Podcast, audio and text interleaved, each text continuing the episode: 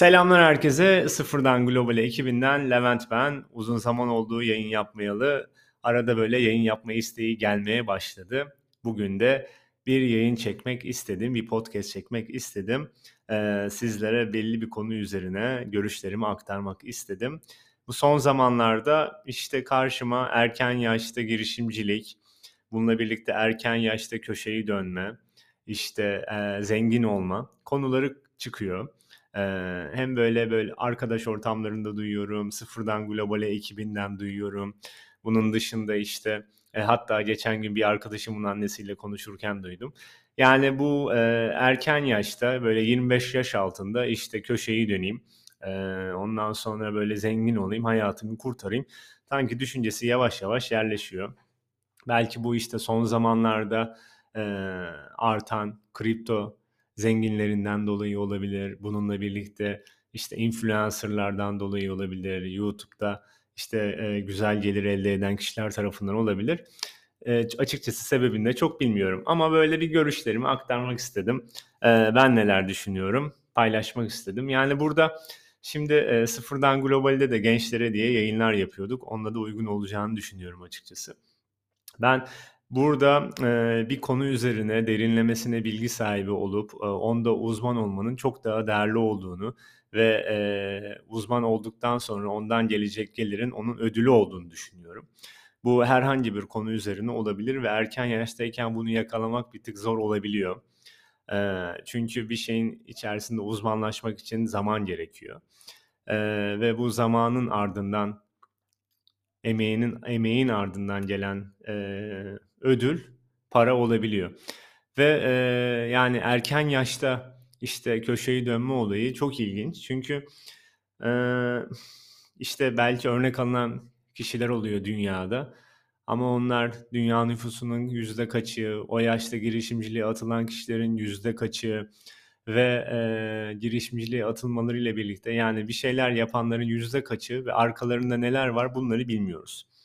Biz sadece ekran önündekini görüyoruz. Sorgulama yapmıyoruz. Sorgulama yapmıyoruzdan kastım yani karşı tarafın belki e, çok farklı bir hayatı var. Ondan sonra geldiği maddi durum çok farklı veya bir şeye kalkışırken reddettiği şeyler senin reddetmeyeceğin şeyler. Bunlar aşk hayatıyla alakalı olabilir.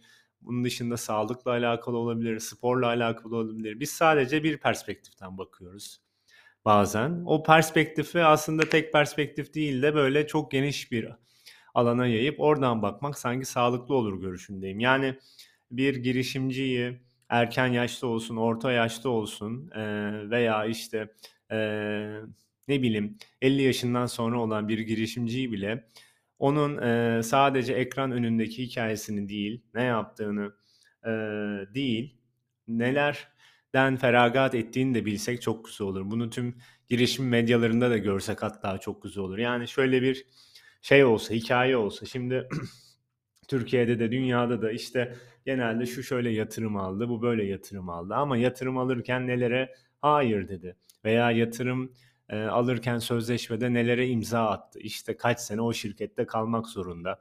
Veya işte e, belki bizim bilmediğimiz maddeler var. Şimdi bunlar genelde paylaşılan şeyler değil arkadaşlar. E, girişimciler de yaşadıkları zorlukları genelde aktarmıyorlar. Genelde bardağın dolu tarafı aktarılıyor. Boş tarafı hakkında hiçbir fikir sahibi olmuyoruz. Gece gündüz çalışıyor olabilir. Ondan sonra e, belki aile hayatı e, sizin tahmin ettiğiniz ideal bir aile hayatı olmayabilir. Bunun dışında e, işte ne bileyim kendisine duygusal olarak çok fazla vakit ayıramıyor olabilir. Spor tarafında kendini geliştiremiyor olabilir. Bunları bilmiyoruz. Bunları bilmiyorken karşı tarafı özenmek bence sağlıklı değil. Buradan tavsiyem tamamıyla sorgulamaya yönelik bir bakış açımızın olması ve e, karşı taraf bunu okey dediği noktada nelere hayır diyor, nelere hayır demiş olabilir, ha, kendi hayatında nasıl bir yön çizmiş olabilir. Bunları da böyle üç aşağı beş yukarı kafamızda kurmak, çizmek kritik.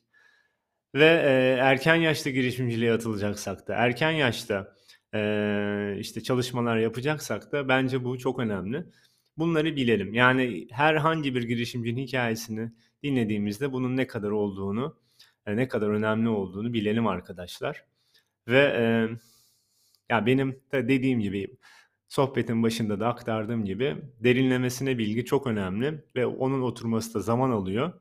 Ve oturduktan sonra e, girişim yapmanıza da gerek yok. İlla bir girişim olmasına da gerek yok. Yani girişimdeyken maksat e, sonrasında şirketi satıp para kazanmaksa bazen öyle bir noktaya geliyorsunuz ki o çalıştığınız süre boyunca alacağınız maaş bile e, daha fazla para kazanmanıza sebep oluyor. Çok daha farklı hayaller, çok daha farklı beklentiler olması lazım. İşte çok daha farklı hedefler olması gerekiyor belki de. Ve e, bunu kendinizi bir şeyi kaçırıyormuş gibi düşünmeyin. Bunu ben çok duyuyorum. Özellikle sıfırdan globale ekibinde de duyuyorum. Sanki böyle bir kaçıyormuş gibi bir hissiyat. Gerçekten bir şey kaçmıyor. Kaçan hiçbir şey yok. Hiçbir şeyin yaşı yok. Ve e, erken yaşta da yapabilirsiniz, sonra da yapabilirsiniz. Bu tamamıyla sizin hayatınız. Ne zaman hazır hissediyorsanız, ne zaman kendiniz o anı hazır hissettiğinizi düşünüyorsanız o zaten size sinyalleri verecek. O böyle size sinyali verecek. Geldiğini anlayacaksınız. Ama o gelmeden böyle onu geldirmek, gelmesini sağlamak veya o gelmeden böyle koşturmak, koşturmak, koşturmak bazen sağlığımıza da zarar verebilir. Ben bir dönem böyle yaşamıştım. O da yaşadığım dönemde gelmemiş aslında. Yani ben çok şey denedim. Çok uğraştım. Ama e, belki de doğru zaman değildi. Sonrasında da vazgeçmek durumunda kaldım. Sonrasında e, tekrardan iş hayatına döndüğümde e, yoğun bir çalışma temposuna girmiştim. E, ama bazen e, böyle sağlık sorunlarım olduğunu düşünüyordum. Ve o bende böyle olumsuz etkiler yapmıştı. O yoğun çalıştığım dönem aslında iki buçuk üç sene denediğim dönem etkisi bende böyle sağlık sorunlarına evrilmişti. Ee, o yüzden demek istediğim yani e, gerçekten bir şey geldiğinde siz hissedebilirsiniz. E, böyle tabii ki emek sarf etmek e, çok güzel bir şey. Emeğin dışında böyle motivasyon olması çok güzel bir şey. Ona yönelik çabalar sarf etmek çok güzel. Bir şeyi oldurmaya çalışmak güzel. Ama e, bazen de sınırları bilmek lazım. Ve orada bırakmak gerekebilir. Özetle demek istediğim herkes girişimci olmak zorunda değil.